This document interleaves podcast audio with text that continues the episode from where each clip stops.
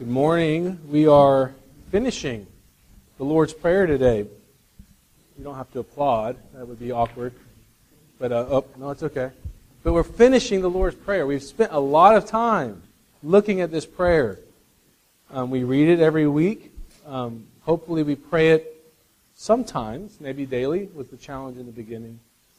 And it ends with the passage on temptation, which is what we're talking about this morning the idea of temptation and how temptation and evil are everywhere. So it's going to be a fun discussion. Everyone's excited about this. I have a feeling that's where everyone is. They're like, I don't want to hear about temptation. Or they just succumb to temptation, and we can chastise them later. So if you will stand for the reading of God's Word, why don't we recite it together, the Lord's Prayer?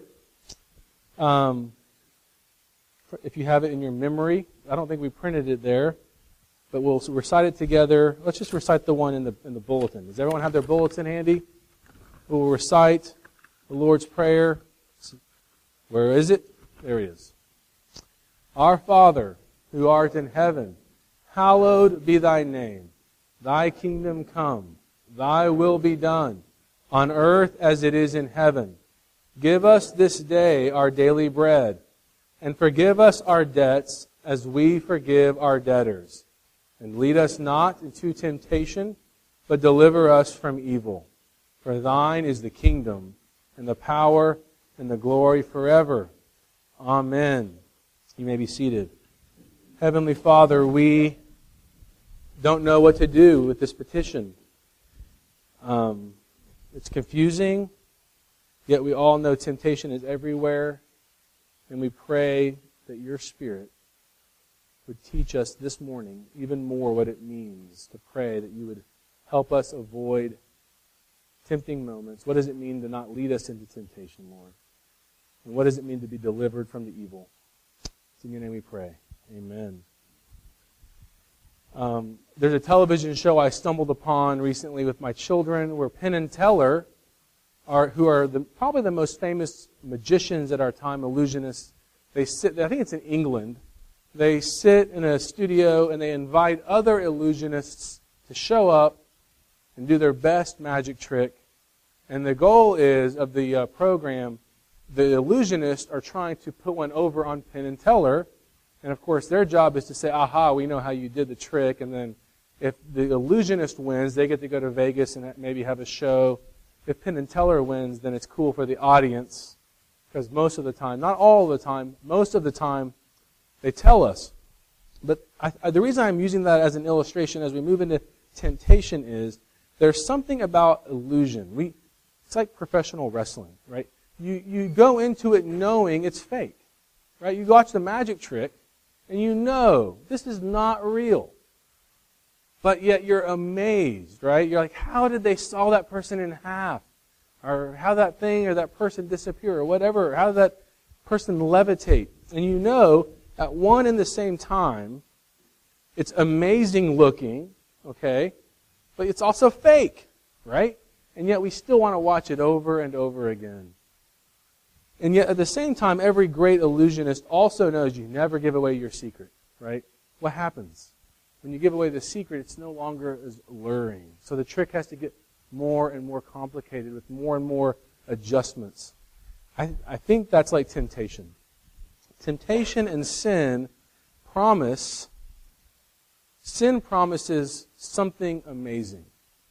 And I don't think there's a person in this room who would say, if we could stop you at the moment of temptation and say, you really, in all honesty, believe that this sin that you're being tempted by will really do what you think it will do for you? Almost everyone, if they could get into their right mind, would say, Well, no, of course not. But I don't want to think about that. That's the whole fun of temptation. I don't have to think rationally. And so we just let ourselves drift into the sin. And what Jesus is calling us to do is to live in a world of reality. He's calling us to live in light of the gospel to where we can honestly say, that is not appealing. That is not beautiful. And what we will hopefully do this morning is seek to unmask the brokenness in temptation a little bit by looking at three points the t- temptation, the bad, temptation, the good, and temptation, the ugly. So not the good, the bad, the ugly, but the bad, the good, and the ugly. Okay? So first of all, temptation, the bad. The word temptation means two things in, in the Greek. It means trial, and it means temptation to, to lure. But there is overlap. Um, but most, the most important aspect to grasping the difference, though, is that trials can be good, and trials can be from God. But temptation is always bad, okay? In other words, to be truly a temptation, um, it has to be tempting us to a sin, right? That's, that's what the word means. And it's always a bad thing, right? It's never like, that's a great thing. But there is good in it, which is the point two we'll talk about. Point one, it's bad. And, and when I was talking to my wife about this, this verse, she said, yeah, it's a confusing verse because is God luring us into sin? And that's what I think a lot of us wonder. Tempta- you know, lead us not into temptation. Are we asking God to not make me sin? And the answer is what, what most theologians believe is that this is saying to succumb to sin. Not that we're always being tempted. I mean, temptation is everywhere. But that we wouldn't succumb to temptation. But that we would be delivered from evil. And so here's the bad part of temptation. There are three enemies out there that we fight every day. Okay? We're in a battle. We all, I want you to know, if you've never heard it before, I'm going to say it right now. I believe there is a real devil.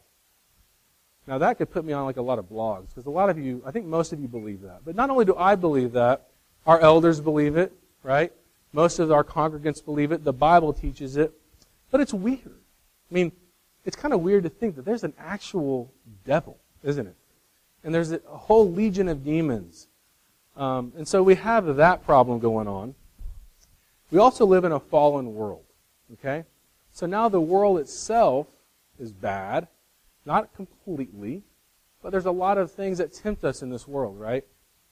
But if you are new to grace or new to Reformed theology, maybe this part will be a little bit weird, but we also believe that your own heart is fallen and that we actually have sin inside of us.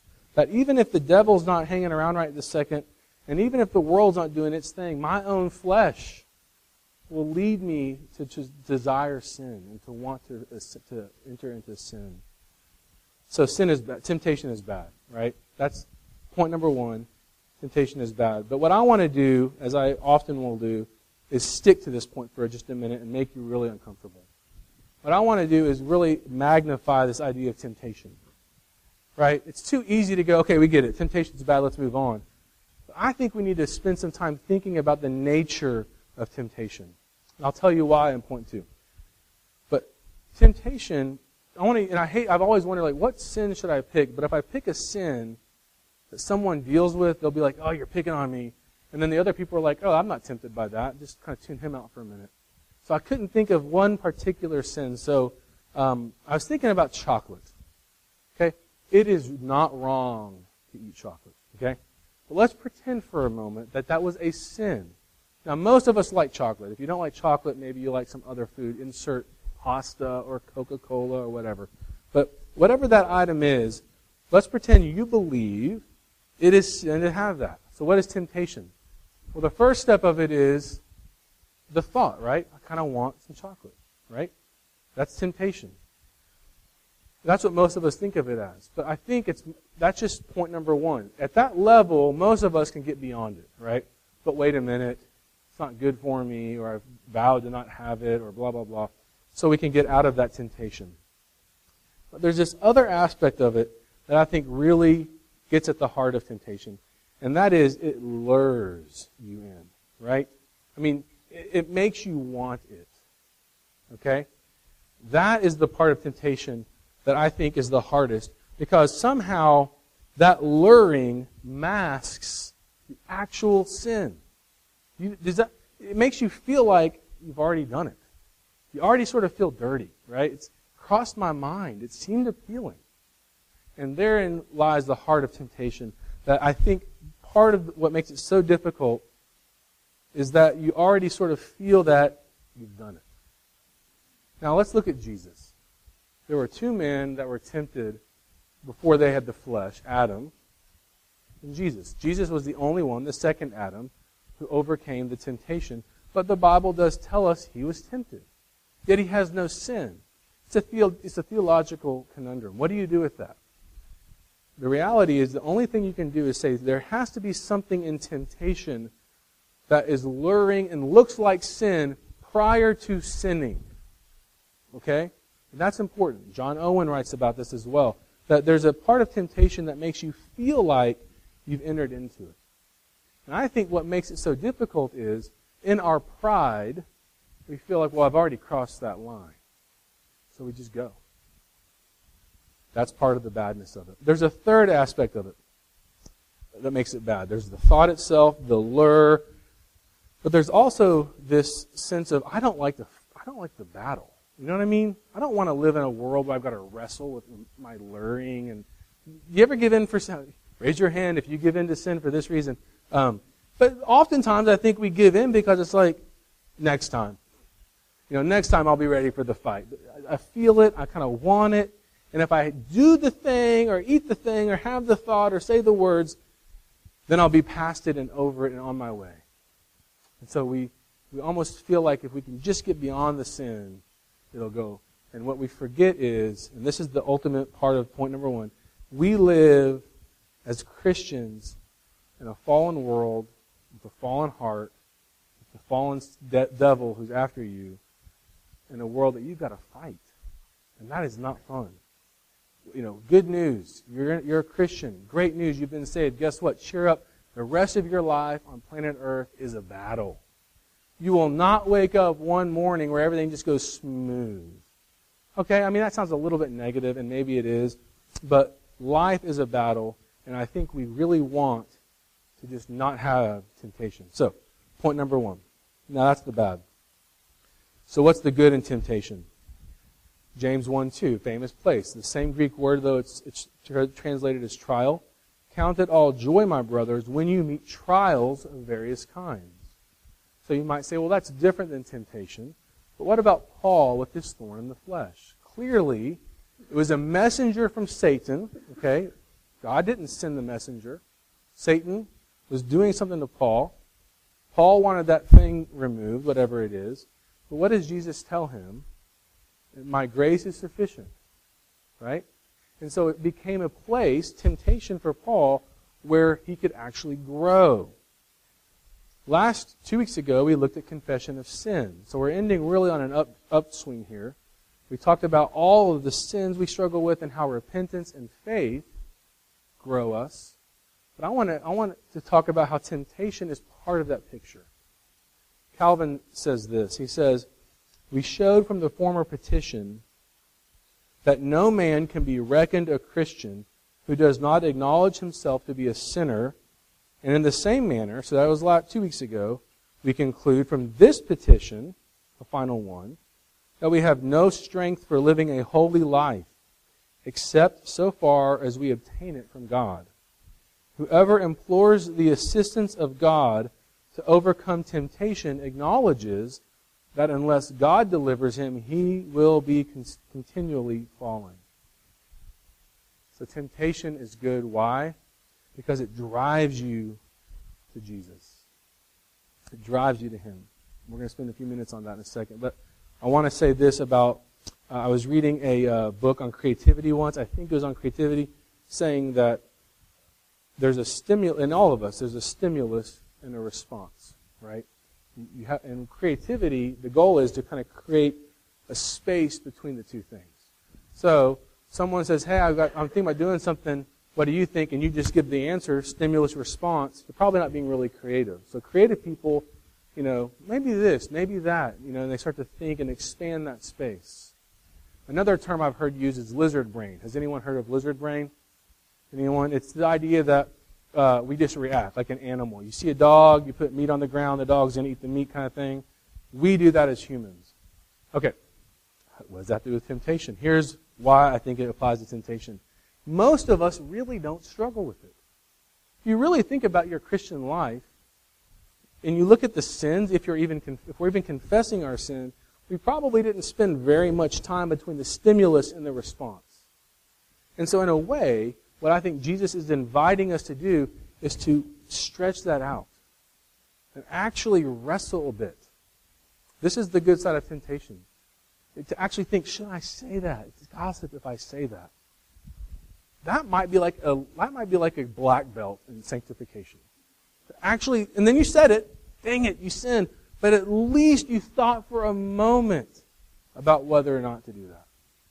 You see what I'm saying? So we're stretching it out. Right? The Spirit convicts us, and we actually might be growing in our faith when we begin to hear the Holy Spirit telling us, this is not good. Here you go again. Let me, uh, practically speaking, you're, if you're confessing a sin, which is amazing, that you've come to the Lord in prayer, you said, Father, I, forgive me, here's what I've done. You begin to confess your sin. Isn't Jesus assuming you're going to pray the next petition? And, Father, lead me not into further temptation. Lead me not into the hands of evil, which means to make this particular for you. You begin to go, okay, I struggle with lying. Lord, help me not to lie ever again. Lead me not into temptation. When am I tempted to lie? Oh, I typically lie when I feel insecure or I feel like I need to say something about myself that isn't true. All of a sudden, I'm kind of confessing deeper sin, aren't I? Father, forgive me. For I have a problem with image. I want to look good. And then it's this back and forth that temptation and praying that prayer particularly is driving deeper into your heart. The Spirit is saying you are free to go deeper and deeper into the pattern of sin. That's the good side of temptation. It, it becomes like a trial, though slightly different, its own method of growth. And it's actually good and to be somewhat welcomed. So when you feel tempted, say, Yes, I'm being tempted, and run out into the street and tell everybody. It's wonderful news. You have an opportunity for growth. But temptation, the ugly. So we had the bad, the good, here's the ugly. Here's the problem with temptation. Up until this point in this discussion, I would bet if I could have a survey done, almost all of you think we're talking about the sins of the younger brother. What does that mean? Remember the prodigal son? You have the younger brother, the older brother. The younger brother does the obvious stuff. The things that at a tea party everybody would gasp about. he left. He took his fortune. He said you were dead to him. He threw parties. right? The problem is the Bible's pretty upset about the sins of the elder brother as well. Right? And, and that's the ugliness of sin, is that uh, of temptation, excuse me, is that temptation, when you think about it and your things that you're tempted about, if someone would offer you freedom from that sin, you would take it, right? I would take that freedom from sin right away. And of course, many of you have heard uh, Lewis in the, one of the greatest chapters ever written. I talk about probably every third or fourth sermon. The great sin from mere Christianity, pride. Right? What does he say? He's talking about um, how pride is really the sin beneath all sins. And he says, the devil will gladly cure your chil- chilblains. Any of you ever had chilblains? Maybe we should insert the word psoriasis or some sort of uh, other types of, of lesions that, that are annoying and embarrassing. The devil will gladly cure that stuff in order to give you cancer. Why would the devil do that? Why does Lewis say that? Because the devil in his temptation doesn't just want you to do a one night stand, he wants you to leave the God you love. That's his goal. When you look at the garden, the first place of temptation, what does he do? He doesn't just say, Here, eat some fruit, hoping to trick them. Oh no, I didn't realize this is the fruit in the midst of the garden. No, he starts to question them. Why did God tell you not to do that? Can you not eat of any tree? No, we can eat of the trees all over the garden. We just can't eat of that particular tree or even touch that fruit. Oh, come on. Surely you're not going to die. See, because God knows that if you eat of this fruit, you will begin to have Im- imminent, like, or infinite knowledge and power. And he, I mean, I'm using my own words. Satan is trying to say God is not good. God is not for you. You've got to take care of yourself. Fast forward to the second Adam. He's in the desert. Satan doesn't show up after 40 days of fasting and say, Here's some bread. I made it myself. What does he say? Command these stones to be bread. What's the difference? Well, he's saying, prove yourself. Prove yourself.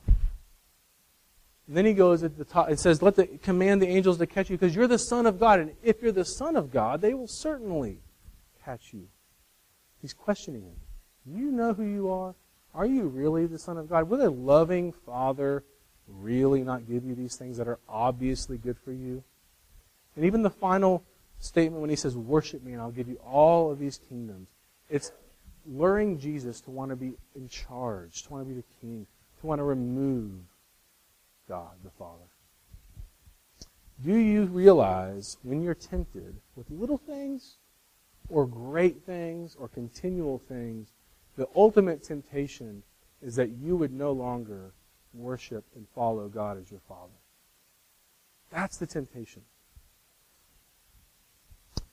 This week I was struggling with some particular sins, and I was proud of myself, which is a sin, because I actually saw some of the temptation and I realized that my method of curing or dealing with this is trying to figure out how to clean myself.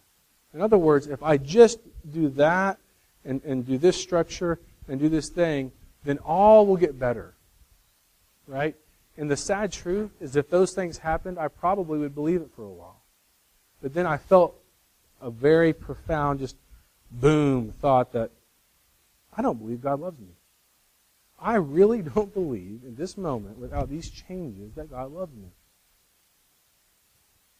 Here at Grace, if we have one message that we give to you over and over again, is that if you are in Christ, He loves you. And let me, let me give you the interpretation your flesh just gave you. Aha, if I'm in Christ. But what? Because I'm tempted if I'm not in Christ. But that is nowhere in the Bible. When Jesus shows up to Jerusalem and he's on the donkey, and these people come out, does he start going, wait a minute, wait a minute here, not you, Steve. I know what you've done. You go back in. No. Because the great lie that Satan has put across every one of us is this. Your goal in your Christian life, when you're not really believing the gospel, is to get better. That's not the message. That's the byproduct. The message is this Jesus loves you. Believe. Believe. And make that belief and that reality and who He is everything. Nothing else matters. Temptation is ugly because it's trying to lure you and to lure me into believing that there is something we can do to make Jesus love us. And you can always tell when this is the sin, this is the temptation you're dealing with, because all of a sudden, you really don't want to do that sin. You don't want to go that route. You feel resistance. See, I want to believe it, but what, what my flesh, what Satan, what the world, what everyone's trying to convince me of just feels so real. And that's, that's this. It can't be true. I have to do something first. I have to take the first step. And that's not true. A lot of other churches will tell you that, by the way.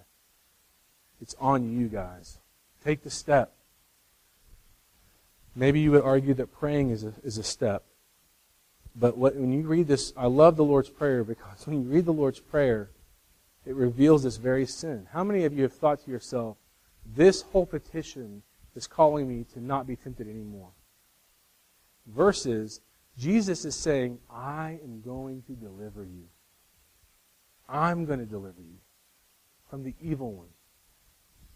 So we come to Palm Sunday. How do we tie this into the passage? I'm going to tell you the story of Palm Sunday in case you've never heard it. It's in all four of the Gospels, and I read all four of the accounts uh, even this morning, and they're beautiful. But I want to highlight one from John a little bit more than the others, just because he's a little different. He likes to be the renegade. Jesus, on his third approach, as you know, in his ministry, he'd obviously gone to the temple before, is on his third approach, has come with an entire team of people from the north. Okay, they came down with him. They traveled together. One of my professors in seminary even said he kind of wondered if you know, everyone, even our confession today, made note of the fact that the people who said, you know, Hosanna, Hosanna also said, crucify him. A lot of folks would say, well, it may not have been the same exact people. Because Jesus came down with a group of people, right? And then he sends a couple of them to go get the donkey, which feels very weird. Like, just walk up and steal a donkey. And, it, and of course, that may be what happens, but more likely, the person whose donkey has a donkey knew the Savior. He followed Jesus. And our Lord needs it. Aha, it's time. Take the donkey. So he comes to, uh, back. Jesus gets on the donkey, starts riding in, and, and maybe it's those people who are laying down these branches. Right? That's a good explanation until you get to John, which says that the next day the large crowd that had come to the feast heard that Jesus was coming. So they had already come ahead of him from other locations. Here he's coming, and they run out. They took branches of palm trees and went out to meet him, crying out, Hosanna. So you probably have all of these people kind of coming together, crying, Hosanna, right? And they're laying down these palm branches, and Jesus is riding in as the king. Another popular thing we'll say is, aha, but he's not going to be the earthly king they wanted. But he is the earthly king. Let us not think he's not the earthly king. He wasn't a king on a war horse. He wasn't a king who, at that moment in history, was going to conquer and deliver them from Rome. He wasn't that guy. He wasn't the king they wanted. Because the king they wanted, like we saw in the Old Testament with Saul, would never have delivered them, would never have reached in and been able to cure them of their real issue. You see, a king like they wanted would last for about 20 or 30 years and then they're dead, and then what? You need a king that is far greater. And Jesus rides in on a donkey, knowingly going to be the Lamb of God, knowingly going in to be the one who could deliver you and I forever. Make no mistake, the devil has his eye on you. That is so strange, but it's true. I don't know how he does it. You can go read Screwtape Letters if you want a laughing view of it.